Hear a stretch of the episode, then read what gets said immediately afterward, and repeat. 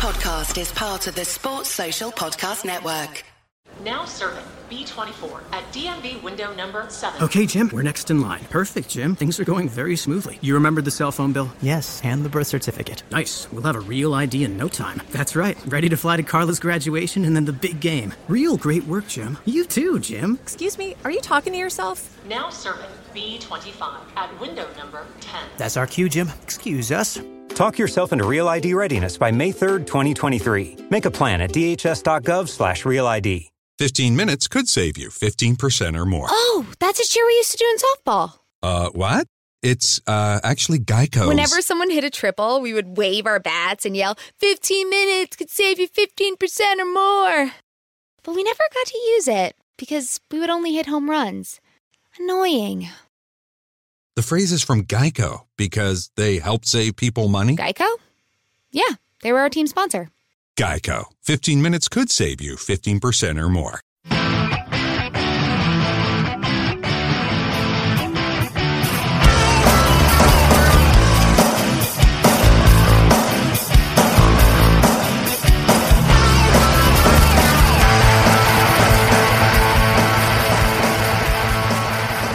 Good evening and welcome along to the Day Trippers. It is the last podcast of the year, and as you can see, it's quite hot in here. And JK's starting this tonight. I had my hand over my head, wiping the sweat off my brow.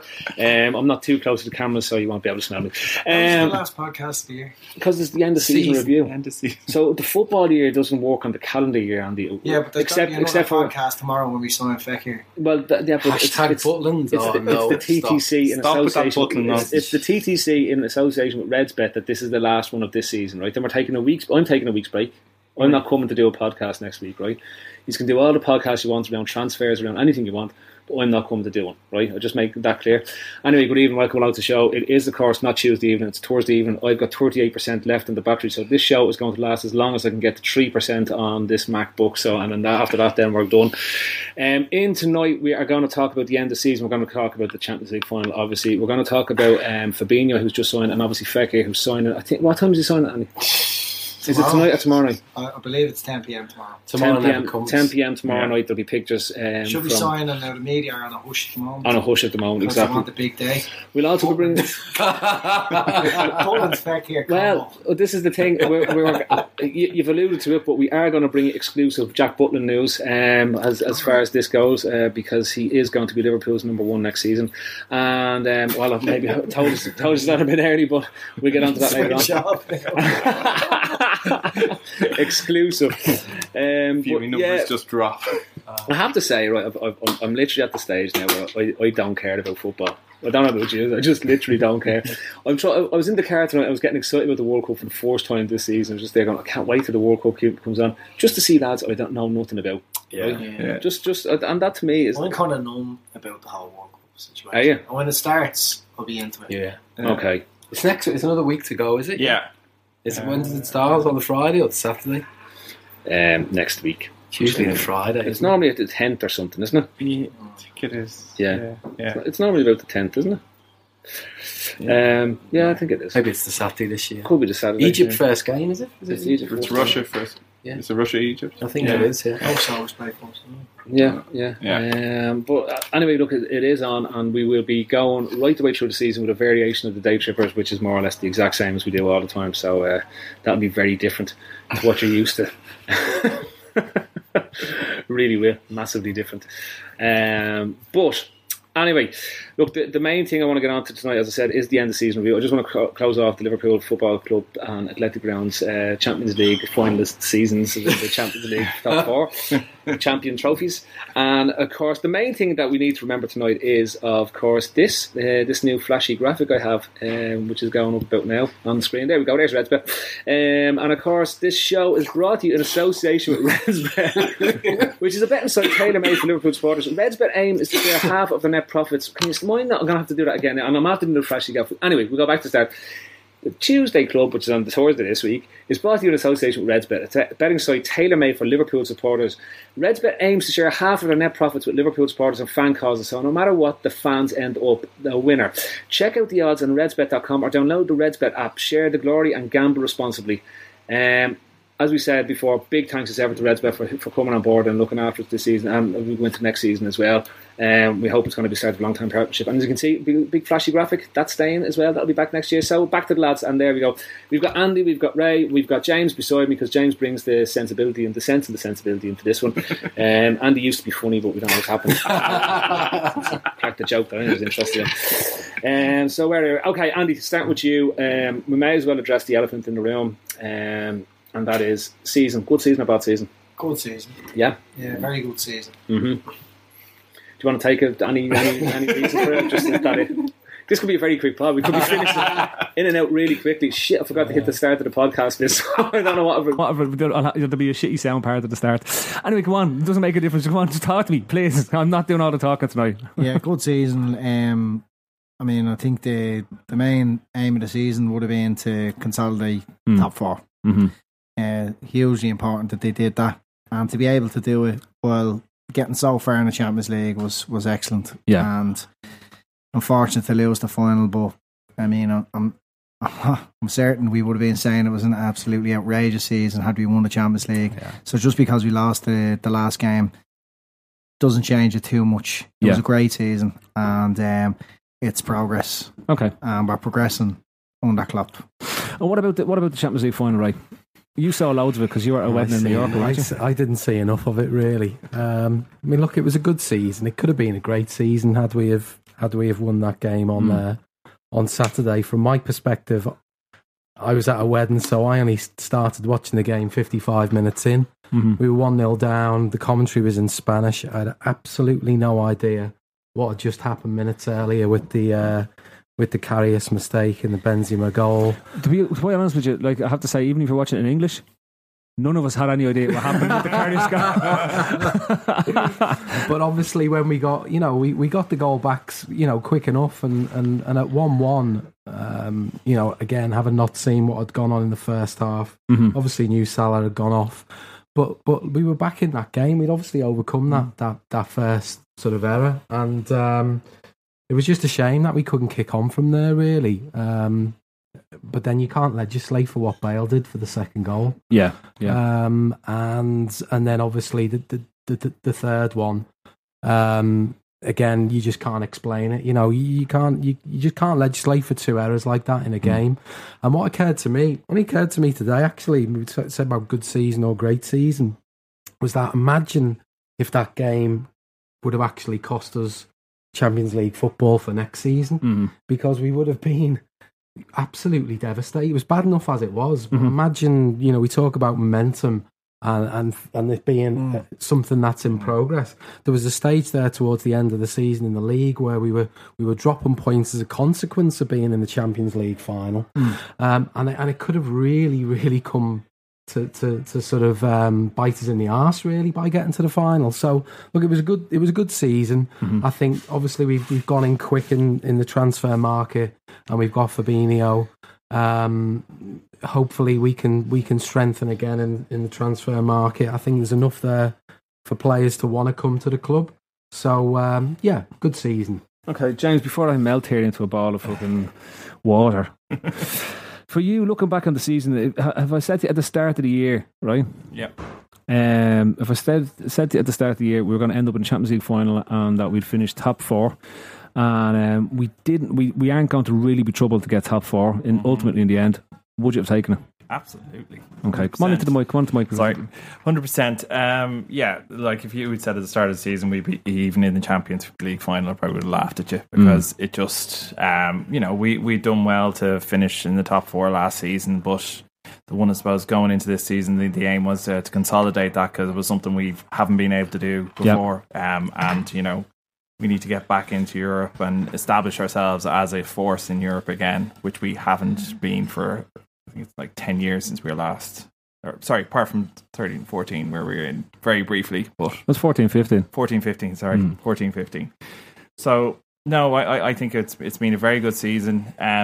It's one, I suppose, people were up in arms after the Watford game. We finished 3-3. We were like, God, what's the season it was going to be? But we've just progressed as that season has gone on. And we I personally didn't, you know, I don't think anyone foresaw, you know, Salah scoring 44 goals this season. I thought. I did. Okay. But I didn't. So I thought, good signing, you know, and Mane and Firmino, but I never thought he would, like... To be honest, most of the signings we made, I was a bit the same with Chamberlain. I didn't think he'd have the impact he did, but he was, you know, an essential component of our Champions League run. And again, I thought that he would be as well. Feels awesome. There we go. Thanks. Yeah. That's basically it. End of pod.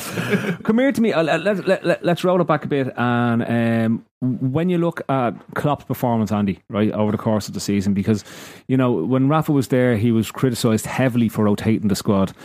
Ultimately, it was only when we got into the start of April, did our small squad really start to cost us, because he rotated that squad very well through three quarters of that season. Yeah, I think the rotation kind of started around November when they were coming into the kind of busy period. Christmas, Cup starting, the Cup where we play around before Christmas, a couple of rounds before Christmas. So there was that.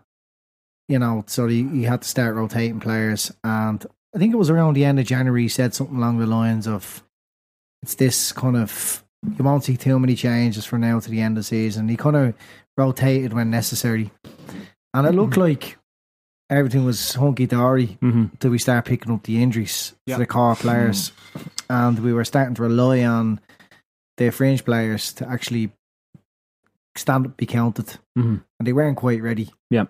Now, whether that's like a product of not strengthening in January or just where we are in this sort of Klopp regime, like he's only a couple of seasons into it. Oh, we did sign Van Dijk in January, so we did strengthen. Yeah, and the Ox as well. I think, signed him in December, by the way. Still haven't signed his player in January. But anti-fat. But in terms of the midfield, we were left very short, and up front we were left very short. We weren't there to give the three boys rests, and there was nothing else to really bring in. Yeah, had we have spent the Coutinho money? Hi, Paul. It was it was one of those. You can't say. I mean, you can't say with absolute certainty that we would have been able to bring in the right player. Obviously, Klopp didn't believe we were able to, whether it was going to be Lamar or whoever, but he wasn't able to. And I don't personally believe like he's fell on any sort of sword over, because we've consolidated the fourth. We're playing the Champions League next year, and in the final, if we lost Salah and were able to bring on Lamar or whoever, you know, where they would have been cup tied, or I don't know, but we would have been struggling anyway. You know what I mean? The players' heads dropped when Salah went off, and it's all because this team is all about that sort of 12 or 13 players this season that were really, really stood up. But it was, you know, Salah was the main man, and when they lost Salah, they don't really know any difference. They haven't really experienced playing without him. Right. So this season has revolved around the gift that has been Salah. Yeah. Okay, right. This is the Salah season. It is, yeah, it is. And Andy's right there. Basically, obviously, it built up season as the season. Vegans. It built up as the season progressed. Early doors, he was missing chances, and we were thinking, oh, you know, he's particularly wasteful here in front of goal.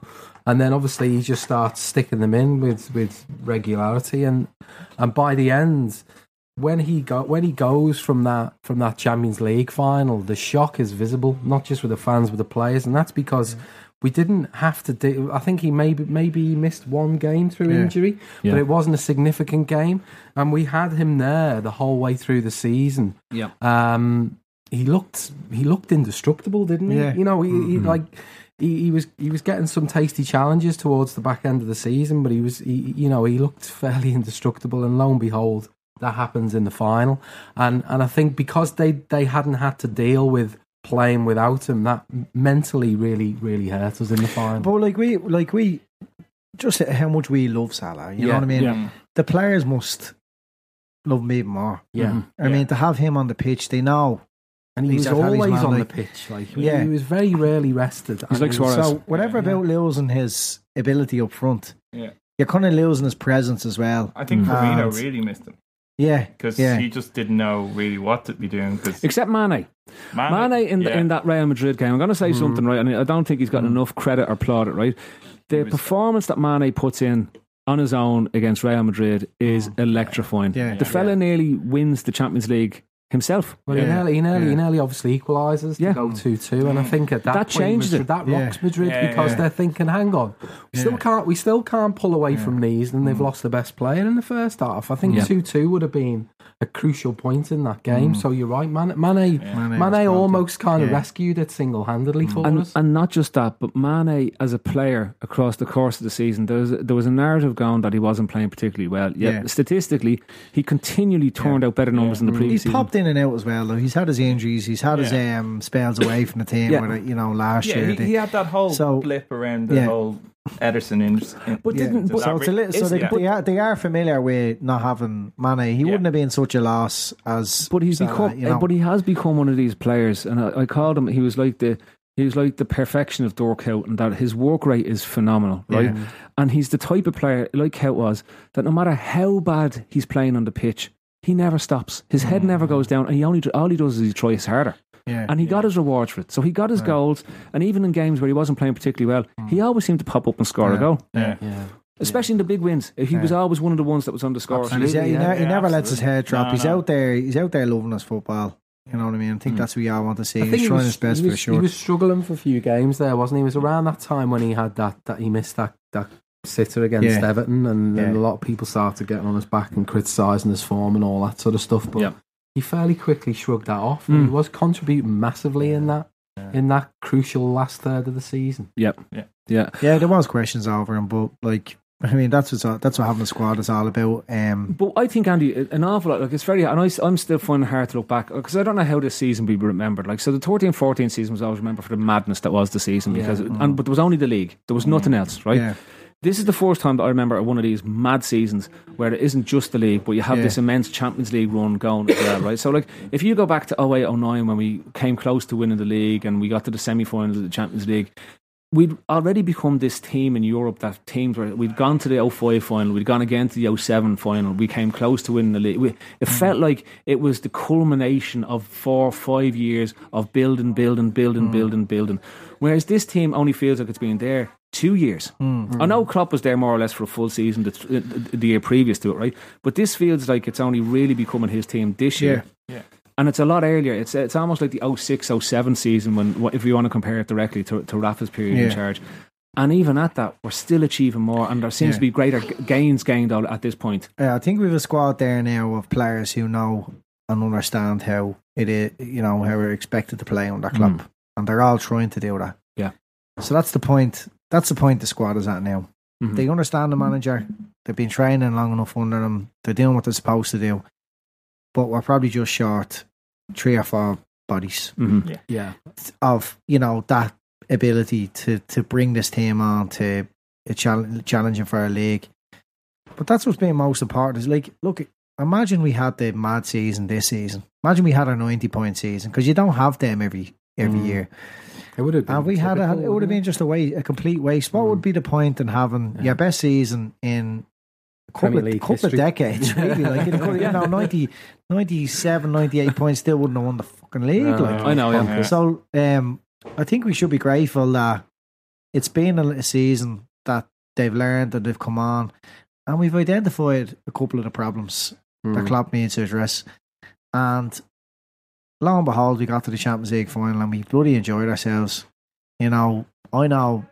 A little my passion for the team again. You know, sometimes you lose it, but to see all that carry on, in the Champions League and you know the European nights again, I thought they were dead forever. Mm-hmm. Mm-hmm. Like, and even the season we had in the Champions League under Rodgers. It was a shit show. It was awful. Yeah. Awful. You know what I mean? So like, I wondered had the Champions League died, because, you know, when we were in the Champions League in 2005 and 07 and all them great years, it was magic. And you felt you had a chance to win. You were coming home from work and Tuesday night and the Champions League music and all that, and then by the time you got back into that again, it was almost as if the Champions League died. Yeah. you were watching it, but Liverpool weren't in it. And you were saying, when we get back in, we're going to light this thing up again. Yeah. And then Rodgers got us in, and he kind of bottled it. Yeah, he did bottle it.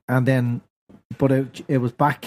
Mm. It was fucking back. And with a bang. Yeah, yeah. You know, like we were the amount of goals that we scored and the nights we had at Anfield and stuff, like it was unbelievable. I mean, I remember back in 05 when we won it, I remember thinking particularly like, you know, getting to the final, like thinking at the time, like it's kind of a big chance. It's our big chance to win it. Yeah.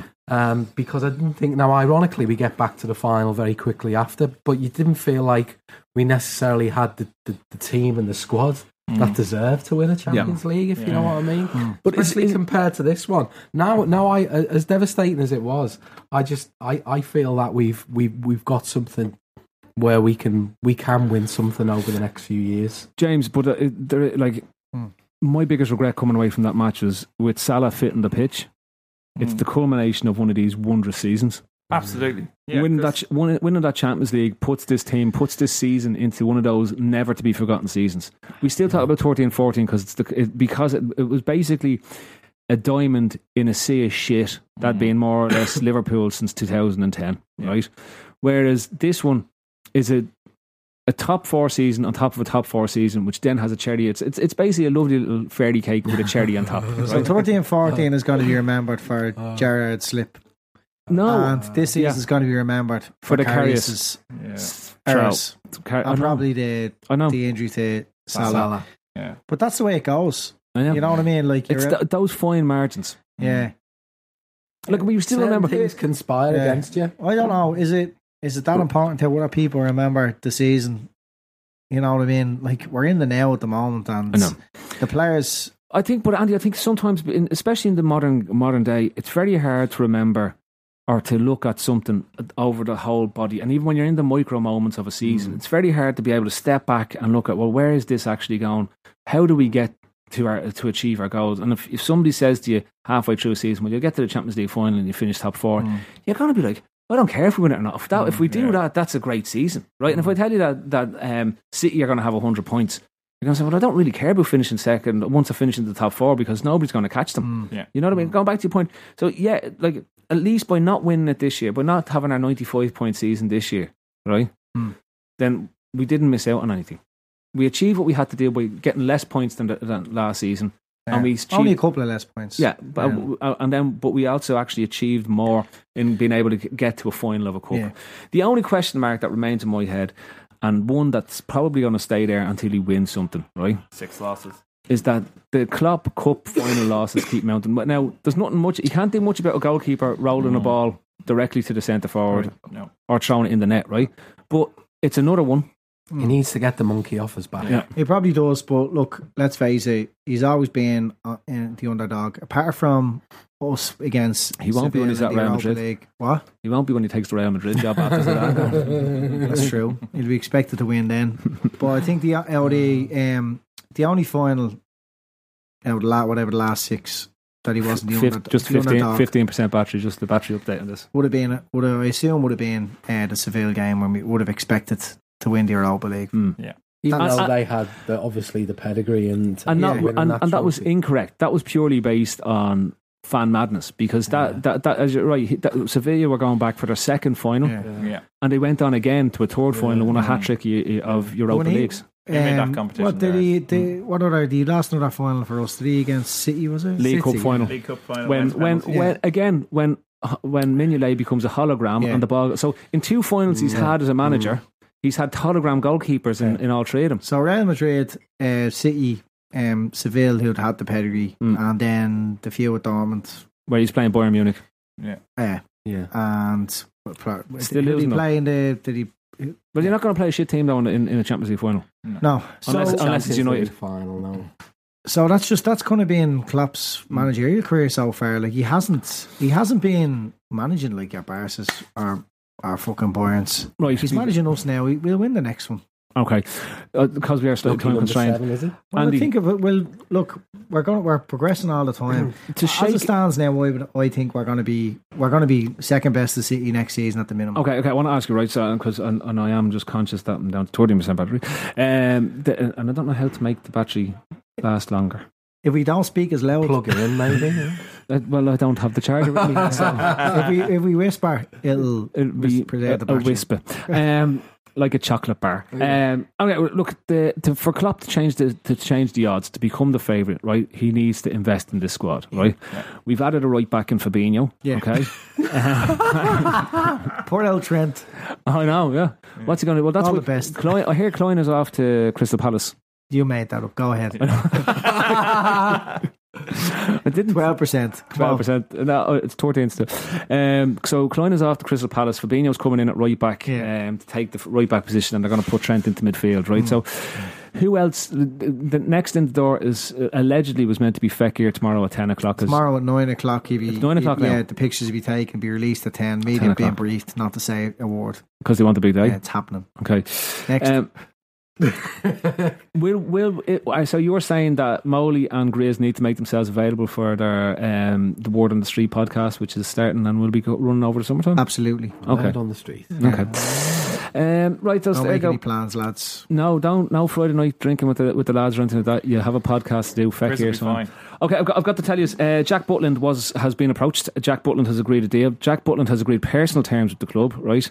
We haven't pushed the button yet on the deal because he is the backup option if we don't get our first choice option, which is a goalkeeper. Who's the first choice?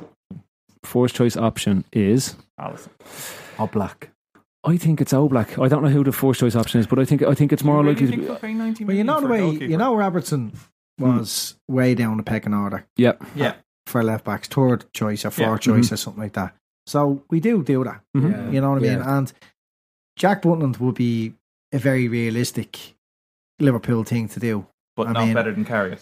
If Jack Butland comes in, we don't know who's going to be number one next season. We are back to this. Okay, yeah, we're back to whole competition. I put this to the group. If we cannot land a world class goalkeeper, that's going to save you points, it's going to win you points, you're David De Gea of this world.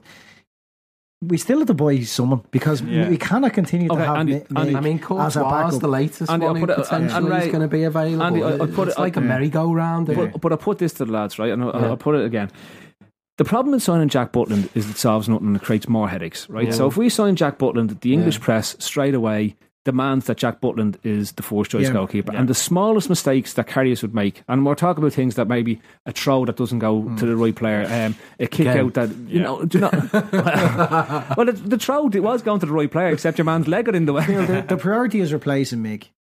Oh, no, that absolutely has to happen. So I will take Jack Butland, right, because Mig has to go. So if Karius and Butland are two goalkeepers next season, we'll be slightly improved. Mm-hmm.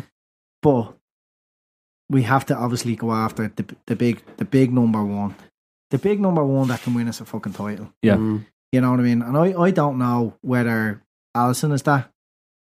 I think Oblak is the goalkeeper that we need. I agree. But whether that's achievable with all the competition to get him, with the money that's involved, I don't know. If we sign him, Fekir, and centre back, with Chan goals, we probably need another. But if they're the three big money signings, it's 180 million, something along them lines. I'll take that, and then the rest can be funded by. Listen, I have to say, personally, I know you tell me that Fekir signed by 9 o'clock tomorrow. The pitches have been done, right? But I have a feeling we're not going to sign that player ever. Personally, right? I personally don't think we're ever. I'm the same. I think if I was putting money on at this moment in time, and I'm not great with the old betting, but if I was putting money on, I think you'd be better off putting your money on Pulisic than you would be on Fekir, right? I think that's the one that simmering there, and probably Dembele. As I think if you're looking at what's the three options, what's the three options? You hit the little button for me. What's the three options that we're likely to go for? I'd say it's just the camera button up at the top. There you go. There we are back. I think the three options that are probably, I think Fekir is number one, but I think then it's Pulisic and then Dembele. And I think they'll happily take either Pulisic or Dembele if they can't get Fekir. Yeah, if they can't negotiate the right deal, and the right terms. And the other thing we know, that Aulas, the Lyon president, is an arsehole, and he will look for an auction where he possibly can. Look, he tried to... There was already rumours today about Atletico Madrid and Bayern being interested as well. So that's what he wants. He wants an auction. Whereas Liverpool don't, they just want it done and dusted. Because the World Cup's coming up, and obviously if he has a brilliant World Cup, then the price just skyrockets anyway, doesn't it? Yeah, but a few people have said he's not likely to even make the French. He'll be in the squad, but he's not in the first 11. But he's the type of fella who'll come off the bench, score a worldie, and everyone will be raving about him. Do you know what I mean? If he comes to Liverpool, he'll be definitely in the next French squad for the Euros. Will he? With Zidane as the manager. Yeah. Because that's the way it goes, and that's what he should be looking at. Going from Lyon to Liverpool to then putting himself in a position to be going to your Reals or Barca's. Well,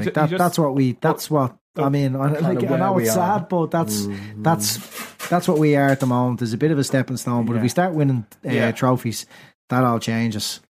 I think there was. I was reading something today, and it was basically, as we know, Klopp is a really charismatic manager. He's really lively, and people like him and stuff, and that helps a lot in attracting players. Yeah. Whereas this season, with us having the Champions League run, players are now wanting to come to us. I think we win the Champions League and Fekir runs across the channel to sign a deal the next day, right? Yeah.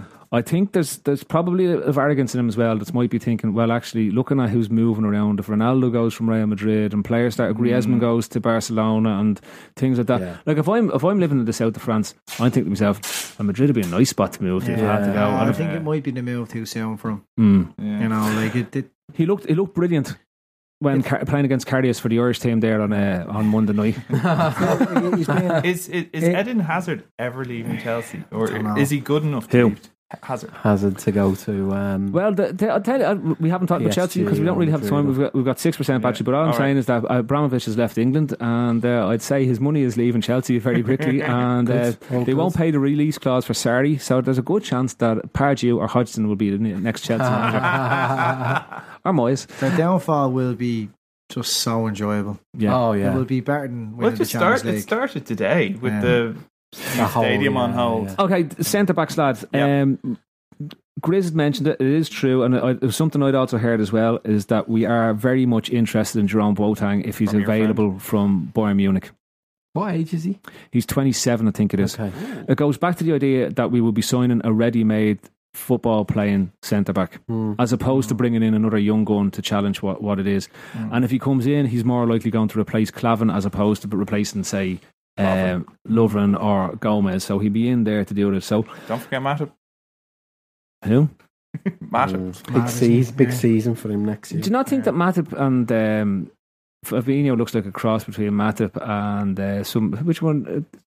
He looks like a cross between, it could be Clyne and Matip. Look, check him out the next time. I don't even know what you said. I'll have to watch this again. I don't know either. You got a crossbreed between Clyne and Matip. Look a labradoodle in effect. Oh my God. I actually think Fabinho looks more like a basketball player than he does a footballer. Well, maybe. Fabinho. Yeah. Do we think he's going to make a big difference in midfield? I've noticed so far that every single Liverpool side has Henderson out of the team and Fabinho straight in. Fabinho, Keita, and Fekir. Because they're not living in the real world where Jürgen Klopp picks the team, and Henderson is still the captain of the club, so he's played in every game. He's been fit. Oh, fucking Milner and Henderson are being directly replaced. It's not even like an addition to the squad. They're being directly replaced, and their captains and vice captains' armbands are being whipped off them. But what point? This is a serious point though. At what point does Van Dijk get the armband?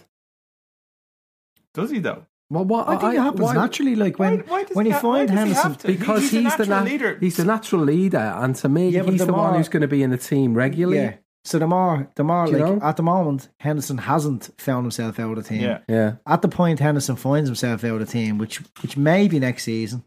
If we look back, if we're sitting here in a year's time and Henderson's only played 5 games, there's no question about it. But if Henderson for Hook, like he ends up being in our team for all next season. He's not going to lose the captaincy. Yeah. It's as simple as that. But it's happened before. With, you know, it's not like all I'm saying for is Gerrard. That it's three seasons now. Henderson is being captain for Klopp, right? Van Dijk might be next up, right? But Lovren seems to be the next up when it comes to that, right? Just Chan is gone. And then the last thing that's Milner as well, you know, we know Klopp doesn't really care about the captaincy, or you know, when Henderson hasn't been available, he's just given it to whoever. He gave to Mignolet one. To just there hasn't been a natural kind of, but now there is. Like Van Dijk is an absolute captain, and will be. You get it eventually. Look, we hope Van Dijk finishes his career with Liverpool. We hope he's with Liverpool for the absolute captain. He's going to be the captain. But it doesn't have, like, it always has to happen now with Liverpool fans. Like, who is everything has to be immediate? They can't wait for Andy, who's the centre back we sign? Who, I don't know. No, I like Lovren. No, but who do we sign? Your man, Boateng. Ray, who do we sign? George Boateng. James, your man from Newcastle. Jamal Lascelles, another basketball player. We're going to have a great basketball team. We can't be FSG have always wanted a basketball team and they don't have one, so this way it's getting one on the side. This isn't a case, like, you know what I mean, this isn't a case of going on to transfermarket.com and putting in like players and going to the most expensive looking guy and then getting a YouTube video done up of him being whopper and then signing him. Klopp will have to save money somewhere. Okay, you know what I mean. Especially if he goes out and splashes mad money on a goalkeeper. On a goalie, but if he gets Butland or something, and that's what we're stuck with, maybe we might spend a bit of money. Well, we're going to need them. Yeah. We're going to need loads of centre backs if we sign Butland as opposed to signing a goalkeeper. With Fabinho in the midfield as a natural defensive midfielder with that kind of brain about him. You know what I mean, he's used to playing there. He'll know how to prevent goals. Well, we're going to reduce our goals conceded. If we spend 80 million on Oblak or Alisson, right, my prediction is we sign Ben Gibson off Middlesbrough and we go with Lovren, Gibson, Van Dijk and Matip as our four centre-backs next season. Really? Yeah.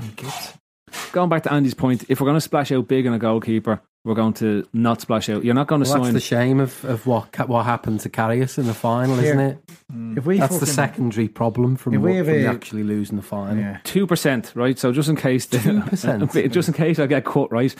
Listen, I want to say personal thanks to everyone who's watched, interacted, been on Periscope, has tweeted, shared, reads the stuff...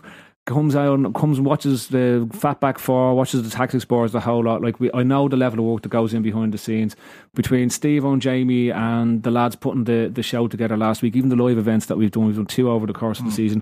For the guys who come in here and make themselves available and get down, and for the fellas who don't bother their arse coming down, these are all fucking wankers. But I will say, look, genuinely, to all the people who watch in, thank you very much. We are in the middle of doing a huge renovation on the bunker. It will be ready come the start of the new season, and that's the end of it, right? But we probably have a little fundraiser to go beforehand, so, and we will be putting the details up. So if you can, great. There's no obligation. You're not going to be charged for the podcast or anything like that. But if you can, it would be great because it will help us get over the line to get this bunker completely renovated, which we have been doing for a while. But personally, from me, thank you as ever. We've done this 4 years. We're heading into our fifth year now. We're actually heading into our sixth season now this year. So, the first year was what, the mad 13-14? September 2014 was the first podcast. It was the 21st of September 2014.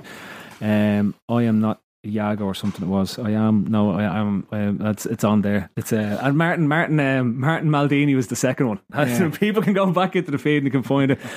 A Rice Krispie box and two dodgy PlayStation Let's Dance controllers. Big thanks as ever. I know Andy and myself have been here from the start. Steve-O has as well. Trev has been with us for most of it. He's with us in spirit now. He's still with us in spirit. Look, rest in peace. Anyway, so I was expecting to see him do that night. Yeah. Maybe at the next one. But I'll say if you're looking forward, to seeing Trev back on the trippers, don't give up hope just yet, right? Bombard him. Don't give up hope. Bombard him with tweets saying, "Come back, right? You're in a shit caravan. You need to come back to your comfy bed." Just think of it like, you know, the story of the prodigal son in the Bible. When he went off and he spent all his money, but then he came back and his dad said, "I'll go on, so there's your bed, go in there and have a few drinks, you'll be grand," right? That's exactly what's going on here. Well, look, a big thanks as ever. I know, Andy, means we're down to 1%, but we will be. We're taking a week off, and then we'll be back with the special Trippers Media World Cup edition pods. Yeah. Oh, yeah. Andy, anything you'd like to say before we get cut off here? Yeah, it was deadly having loads of listeners at the event the other night. It's a pity that we didn't get the result, but it was deadly. This podcast is brought to you by Progressive. Have you tried the Name Your Price tool yet? It works just the way it sounds. You tell Progressive how much you want to pay for car insurance, and they'll show you coverage options that fit your budget. It's easy to start a quote, and you'll be able to find a rate that works for you. It's just one of the many ways you can save with Progressive. Get your quote today at Progressive.com and see why 4 out of 5 new auto customers recommend Progressive. Progressive Casualty Insurance Company and Affiliates. Price and coverage match limited by state law. 15 minutes could save you 15% or more. Oh, that's a cheer we used to do in softball. What? It's actually Geico. Whenever someone hit a triple, we would wave our bats and yell, 15 minutes could save you 15% or more. But we never got to use it because we would only hit home runs. Annoying. The phrase is from Geico because they help save people money. Geico? Yeah, they were our team sponsor. Geico. 15 minutes could save you 15% or more. Sports Social Podcast Network.